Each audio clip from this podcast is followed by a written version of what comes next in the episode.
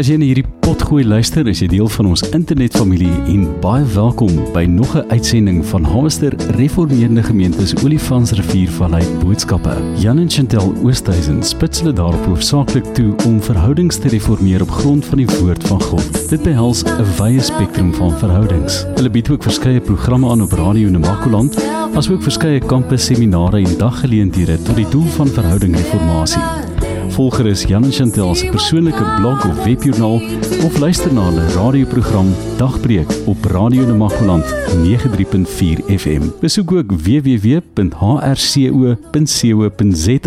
en Jan en Chantel Oosthuizen.com. Jy luister nou na Jan Oosthuizen met die boodskap van die week.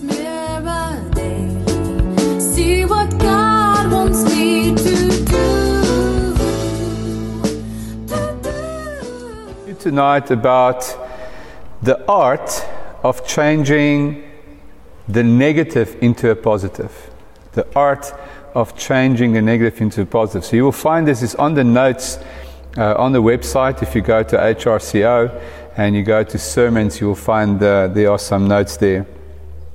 And basically, if you look at the life of Christ, um, he lived in spiritual terms, we would say the same theme in a different way, and we would say the redeeming principle. The redeeming principle. Jesus is a redeemer, and a redeemer means that you you pay the cost to redeem someone. Someone has been guilty, they're guilty as charged, and then someone comes and redeem them. They set them free, they pay the price to turn that negative into a positive. So, you know, Jesus, whenever he lived and walked on the earth, he uh, healed the sick, that was a redemption. He turned the negative of sickness into a positive. Reinhard Bonnke, when I grew up, um, there was this old black um, LP that you could buy, double LP, and in the middle is all the big crusades and all the thousands of people getting saved. And then if you put on the record, Reinhard Bonnke preached, Your life that is a minus, God will make it a plus. And, uh, you know, so then he says, The bigger the negative, the bigger the plus. And so, uh, and that's really where the where this uh, this whole thing came from. And so. But you know, in South Africa, the, the, the thing is, you, you, need to, as Christians, part of a, a believer's way of life is even, you know, me having this accident, I have to believe that there is a positive and a negative. And, and it's really science. If you look at most basic of science in energy, it's protons and neutrons. And um, an atom bomb is when you fuse the positive and the negative, and then you get light. And uh, there's a guy who um, John Demartini wrote a book on the breakthrough experience, and he uses the science in a therapeutic uh, setting by telling people that gone through serious trauma that if he could help them to measure the equivalent positive equivalent to the negative. The negative will cancel out. So the basic premise is this: is a bit of psychology. Is that if you hit your, your your finger with a hammer, the blood is spurting. Oh, this is painful. And at that very same moment, someone rings the doorbell, and with the finger, you try to go to the doorbell and open the door, and there's a cameras and a camera crew, and they're just giving you a hundred thousand rand.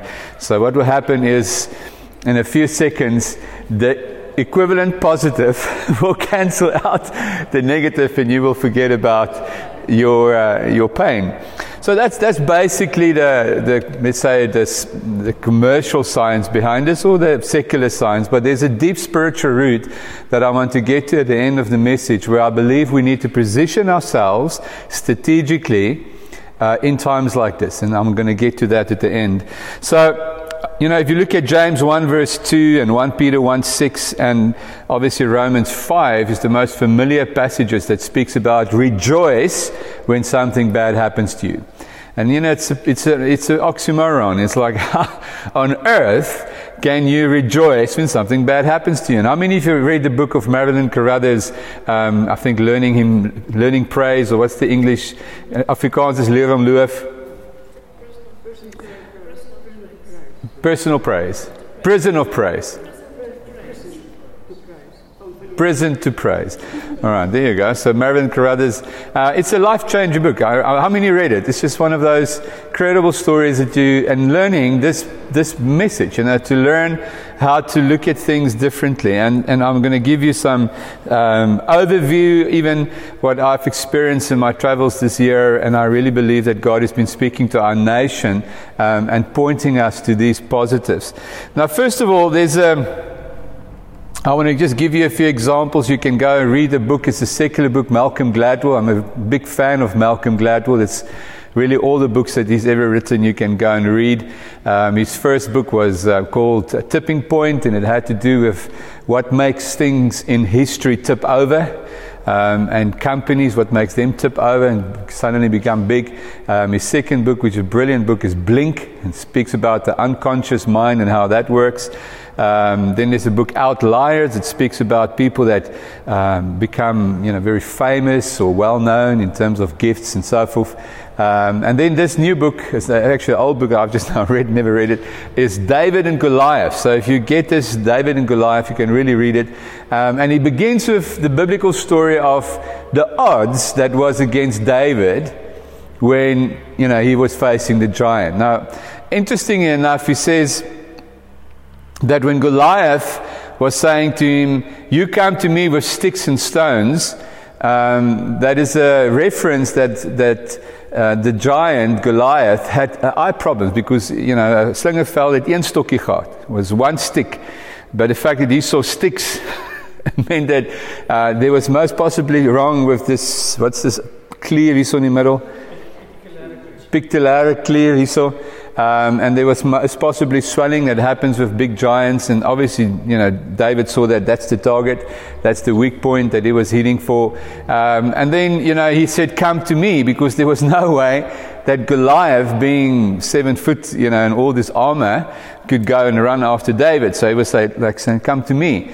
And, and so his, his strength, meaning his weight, his size, all his armor, was actually working against him and was actually to David's advantage why David could take him out um, with a radical different strategy. And, and that's the whole book is how in the earth there are situations in various kinds of situations where people against the odds, the underdogs, won. And, and I think how many of you felt lately like an underdog losing and it's like, why me, Lord?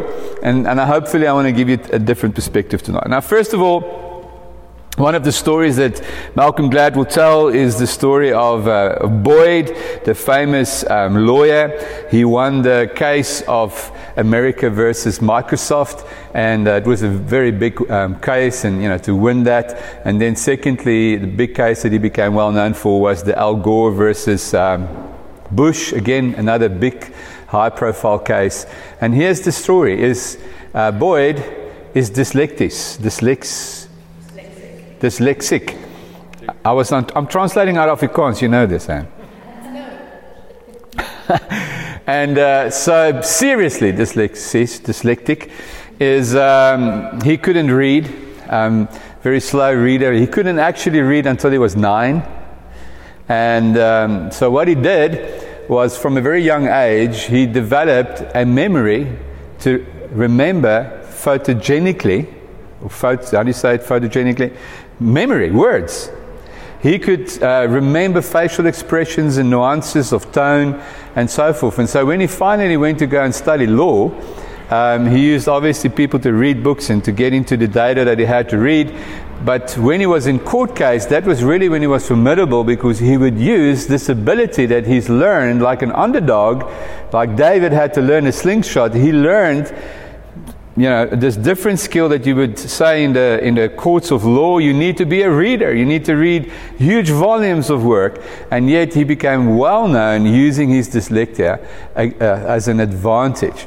And, and that's another good example. Another example that Malcolm talks about is the Second World War. And uh, we have some people here from England that can tell me if this is the truth.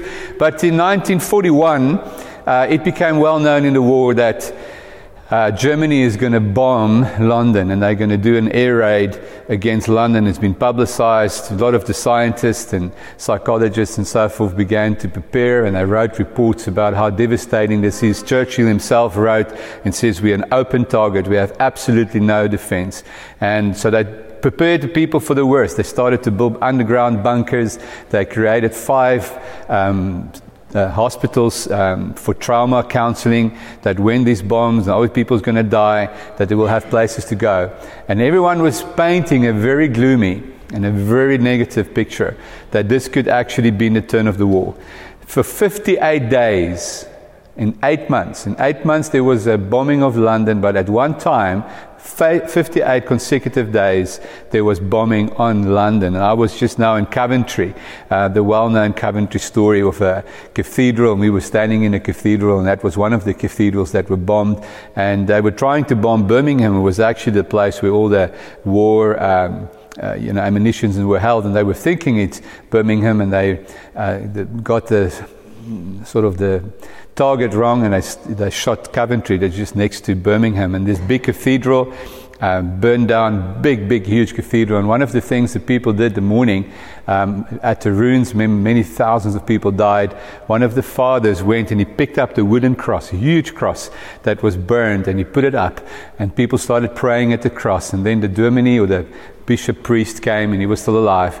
And they said they're going to forgive the Germans, and this place is going to become a place of peace. Therefore, even today, still, that church is a place of peacemaking. And, and Chantal and I have on our Facebook uh, page a beautiful um, sculpture that um, Lord Branson Richard Branson made for this very uh, particular place, which is a couple hugging one another. They're on their knees and they're reconciling. Now, how many of you know that reconciling is peace? I mean, it's beautiful. I mean, it's, if ever you had an argument with your wife, there's nothing like the makeup. So, you know, this is the, the scenario. So, the strange thing happened, a huge negative. Huge, huge negative. What would you do? Here's a positive. That was what is intended to destroy England actually revived England. Am I right? That bombing and that here gave the British people a resolve and a unified resolve like nothing else in the war. And three things happens in a war. First of all, you have the casualties that die. 40,000 people died, 46,000 casualties, seriously injured. The second group of people, now that first people who died, they're not there, respectfully. You know, they, they, they're not there. So um, they miss out on all this, this, this pain and tragedy. The second group of people is the ones where the bomb clearly nearly missed them. They call it the nearly misses. Now, the nearly misses is the inspiring story, is the ones that were closest to bombs, that to the near misses, they became revitalized. There's a story of where a young man was asked. He lost family members, and they were asking him, would he not travel back uh, into, the, into the rural areas? And he, and he made this on the front, front uh, newspaper, and he says, No, on earth I cannot do this. This is the best time of my life. Um, I am alive. It's that whole thing about, you know, survival and when you survive, and although this tragic, the fact that you're a survivor, you get energy, you get life, you get rejuvenated. The people, the third group are the ones that were far from bombings, they missed it, and the strange thing happened is on, you see this on photographs of the war, is that kids would keep on playing, people will not even run away, they would go on with usual business, and they, they get closed off, afgestompt. And, and, we are there in South Africa at the moment. How many of you, you know, just hearing bad news so much, you just get, doesn't, you know, you don't feel it that much anymore. So, so again, this negative was turned into a positive. Another very interesting um, fact that comes from uh, David or John Demartini tells a story of a psychology where he ministered to this. Um, uh, prosecutor in America. He's in his middle ages and he started to get fear attacks, anxiety attacks. Just started crying, sweating, cold sweat. He didn't know what it was. And the psychologist realized that this guy, there's something in his past that has happened. It was traumatic and is now surfacing in his mid age. So he started counseling him and finally, over many weeks, he disclosed that his mother was a prostitute and she was a drug addict And at the age before he was born, she tried to abort him three times. And by the times he was three, she tried to murder him five times. And at that time, when he was three years old, he got into adoption and uh, they took him away. He never saw his mother again. She committed suicide later. And, and this guy, if I have to say, and, and John writes about it, says this guy has pure hatred for his mother. He, for, he has such hatred that at that point no one else knew that she existed. He never told anyone that he even had a mother. He never told anyone of what has happened in his past. So the psychologist kept on using this principle. There is an equivalent positive in your negative. You must just find it. And the man, you know, went cursing. He couldn't get to terms of what happened. And he just kept on helping him, helping him, saying, You will find it. And one day, this guy came in, his face all changed. And he says, I got it. And he says, What is it? He says, You know what? If I have to give you the reason and the sole reason for my success, of life, why I'm the most well known, most feared prosecutor in America. It's my resilience to survive. I have a strange survival instinct that is much higher than anyone else I know. When I was growing up, all the friends would give up. I couldn't give up. I didn't even know how to give up. I had a strong sense that I could fight and I must fight for life. And that fight for life has become my providence, and that's why I become so wealthy and famous. Thank you, Mother. Even in that negative, there was a positive. Last story comes from John Gottman. Uh, one of the most best books if you're into marriage and when you want to stay married the book's name is how to succeed or fail in marriage uh, John Gottman, and he's why I like his book. He has a different angle. He's a scientist, so he looks at the science of marriage. He looks at what he's done for about 30 years. He put two couples, uh, or two, a couple, into a little small booth. The the floor uh, is electric, and they could move and sense movement.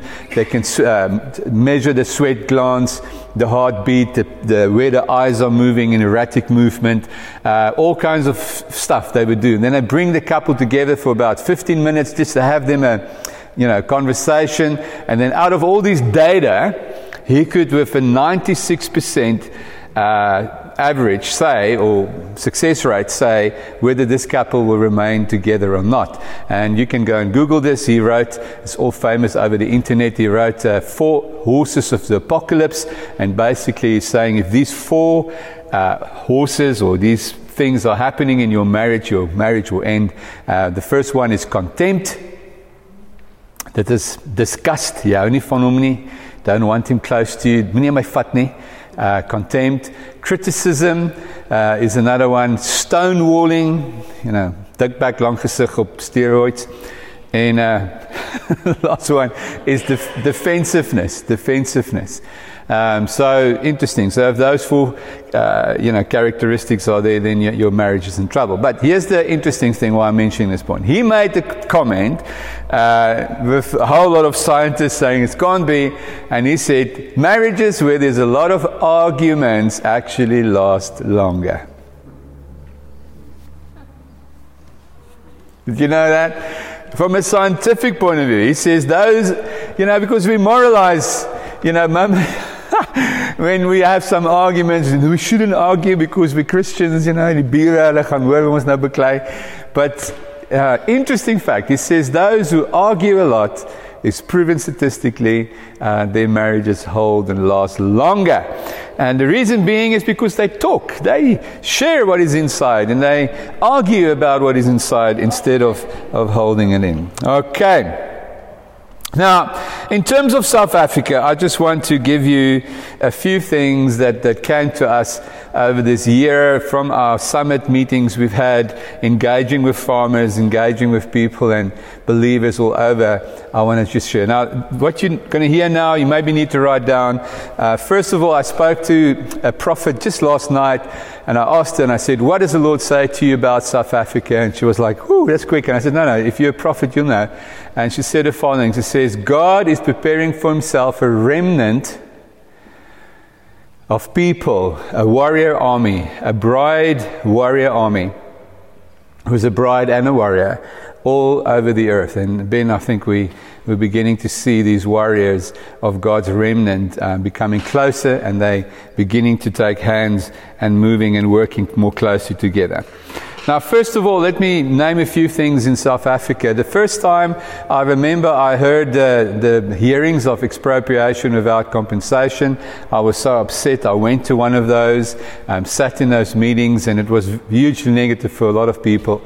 And uh, I remember waking up at night, I happened a couple of times where I was having conversations in my head, in my dreams with Malema and with his team, and I was like, trying to discuss with them and trying to find some logical, uh, you know, debate with them. And so one day the Lord woke me up and the Lord spoke to me about the hearings. And the Lord said to me, The hearings has been national counseling.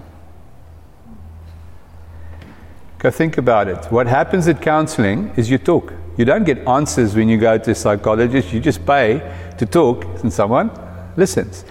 And if you think about it, for all over the country, thousands of people that never had a chance to express their feelings regarding a very emotional aspect, meaning land, could speak their mind.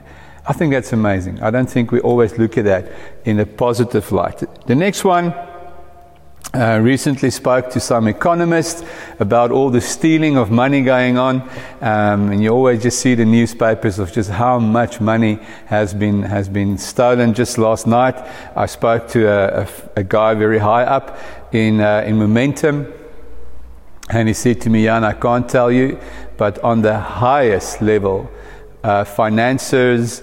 Um, and financial institutions are talking to government, the money and most of the money is going to be paid back. He says there's already uh, things in place for that. But then he made an interesting statement. He says, um, just a couple of years ago, I remember I wrote uh, or read a journal. Um, PhD report of a guy in America, and he was saying that shareholding economics this is maybe Ben's subject to talk more, and he knows this very well, is actually killing the American economy because what happens with shareholder econ- economies is that the, the factories and all these factories work for the shareholders. But shareholders don't spend their money in the economy. They don't buy cars and houses and things. They keep it up in, in accounts and they, they invest it in different companies and so forth. And that money is not working in the economy.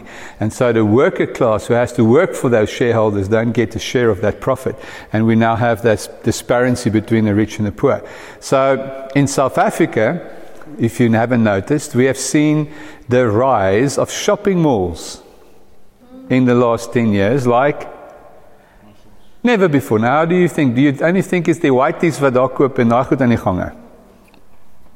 I don't see the car industry suffering uh, in South Africa. If you look at the clothing and brand and sunglasses and holiday homes, you know, if you look at, you know, the prices and of, of the markets of those things, there's, there's an economy of money flowing around. So, so yes, a lot of money has been changing hands and it hasn't gone to the right hands but there has been a flow in the economy. So there's a different angle for you on that one. Uh, recently, when we heard uh, all about what happened with us in farm safety and the death of, of uh, farmers and farm workers, um, it's always very, very painful.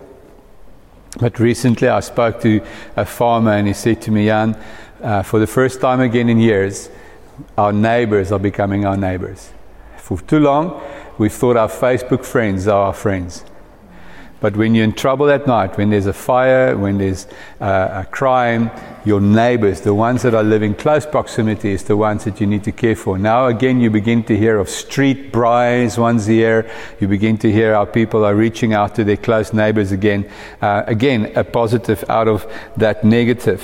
One last one is the populist groups in our country, BLF and EFF and so forth, has made a lot of us angry. And uh, I think Ben can testify to this. But what happened is like hyenas and your vultures is they've awakened slowly but surely the missing silent majority. They always talk about in voting panels. If you read on the news and so forth, whenever there's panels, then there's a 60, is it 60%, uh, Ben?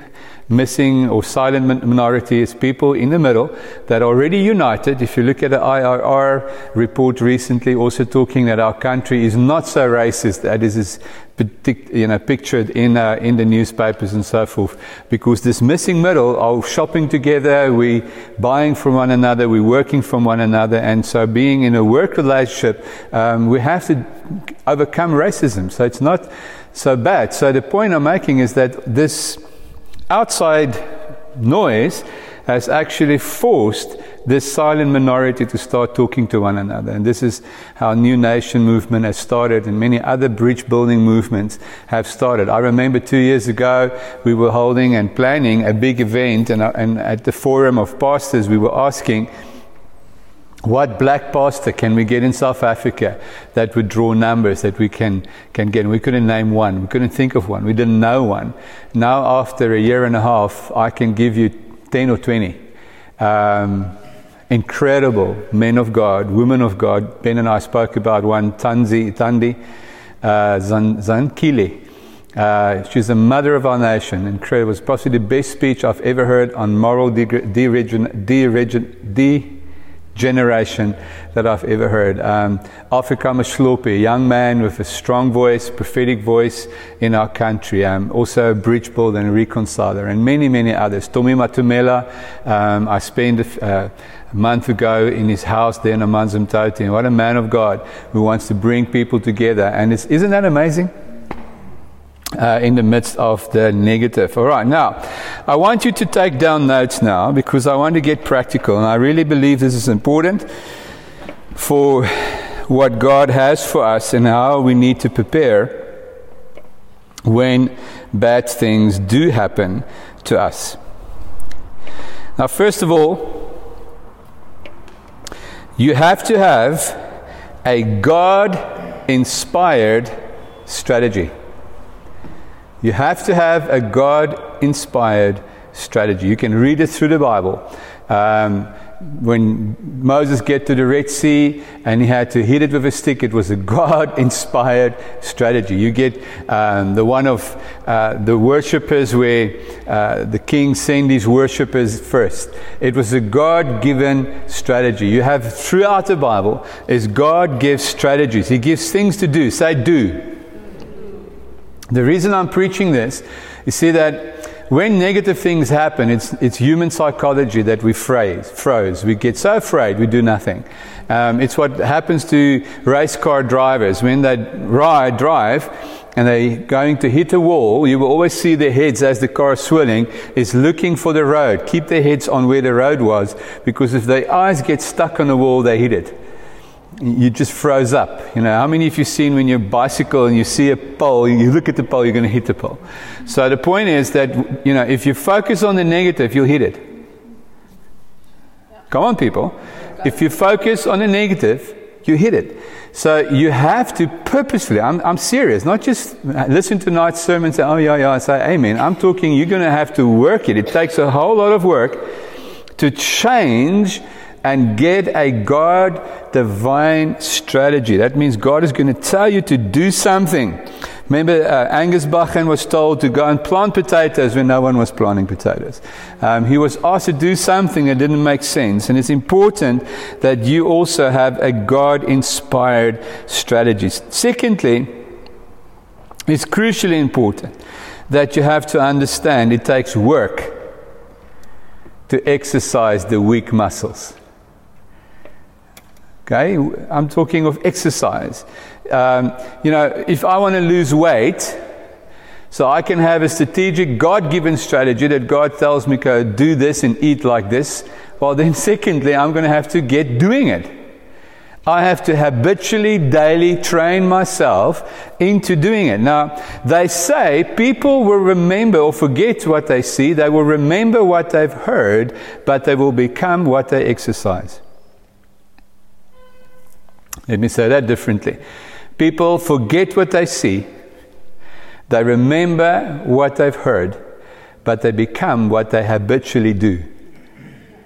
Okay, so are you getting this? So you have to take that strategy and you're going to have to make work of it. That means uh, if God gives you a strategy that you need to wake up every morning and pray for an hour, or you, He's telling you that, I remember someone, or you told me, Ben, of a guy that the Lord said, for two years, give me one day a month. And this guy went away and he prayed for one day a month, and eventually a whole book came out of that and a whole movement because of his obedience to go sit with God one day a month and hear what God is is telling you. So there's some things, hello people, you can't, we think by thinking over a problem is going to change. It takes work and deliberate intentional effort to change your strategy, get your strategy, and then implement um, and execute that strategy. Sick, uh, thirdly, ignore and silence automatic negative emotions. Ignore and silence automatic negative emotions. Now, what I mean by that, it is pure science that when we're afraid, when negative things happen, we get into pity parties. It's automatic. You don't have to ask for it to come, it sort of basically appears. I mean, uh, why me, Lord? And, and South Africa has been in a huge pity party, all of us, uh, where it's going to take hard work to get out of that. And you know, the biggest thing that I, that I struggle with personally, I have to be honest with you. If you ask me, what is the thing in people that I struggle with? It's, it's self pity. I really have no patience for it. If you want to see my bad side, then throw a pity party. You will just not get anything. Uh, and I've tried to be nice about this. I've tried to get on my, my pastor face. Uh, it's just so hard because you know Jesus showed not pity, he showed compassion, and compassion is action. Okay, so you know, feeling sorry for yourself is not going to change something. And Hendrik, um, I heard preach a beautiful sermon this morning in Citrus Citrusdal, and he was saying how many people put their emotions above their faith. And eventually they get into trouble because God is moved by faith, He's not moved by our emotions. God understands that we have emotions, but He's testing our faith. And that's why it's so important uh, that we work with this. We need to understand that feeling uh, terrible, feeling depression, uh, um, depression, to feel emotions of fear, it's normal that those emotions will automatically appear, but you will have to ignore him and ignore them. Third, fourthly, um, I believe it's crucially, and I really mean this, crucially important that you will have to pray for strategic partners strategic partners. It's important that in times of negativity, you surround yourself with the right people, with the right mindset um, that can be working with you. Henry Ford, um, when he was starting up his Ford company, was the biggest uh, uh, manufacturer of motor vehicles. He started with a group that they call mastermind groups, and he had 12 people together that he would call together once a week, and they met and they would discuss problems. They were outside of the field of where he's in, and he would then discuss and find solutions together. Um, it's interesting with the first aircraft that um, aircraft investigation discovered where there was human error on the pilot's part. Um, he made a mistake and eventually made a crash, and there was actually some of the stewardess who were alarming him. And because at that time of the system was you never speak against the pilot. The pilot is like God. You know, he's the one that's trained. He has the credentials and the airplane is in his command. And because of that, they started what they call peer review. You can write this down. Peer review.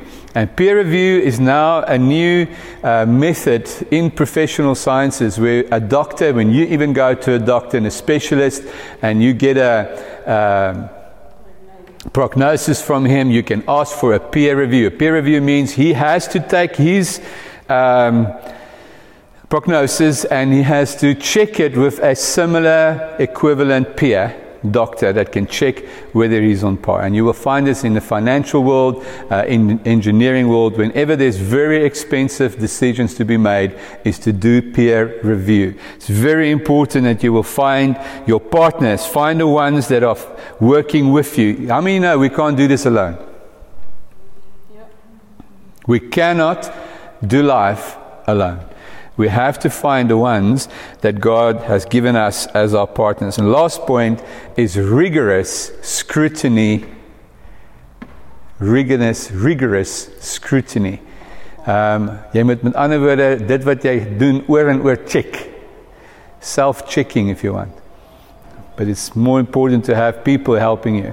Now, interesting enough, the famous Elon Musk, who just now made the most ugly bucket that ever existed on the planet, and already 200,000 orders, um, pre orders that he already got two years before it's even going to be made. Um, just tell you about his brilliance. So he says the following He says, I take special care of the scrutiny of those who I love or those who are for me, the ones that are my clients he says, I ignore those who do not get me. And that's, I think, a good principle, isn't it? He says, there are people outside that doesn't really know who I am and what I'm about.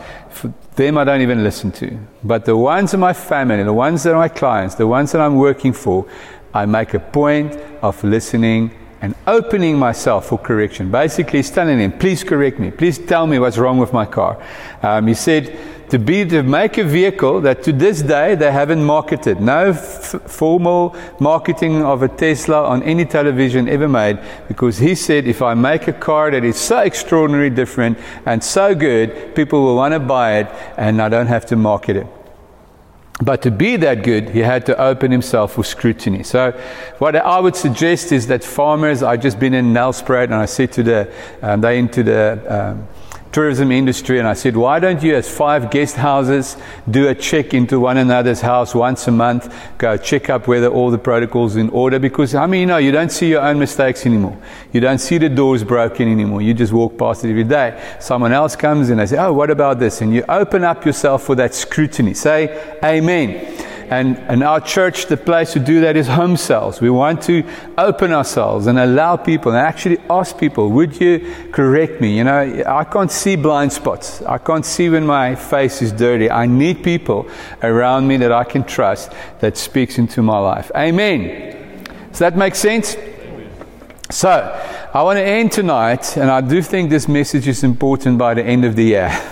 Amen because we look at all these negative things.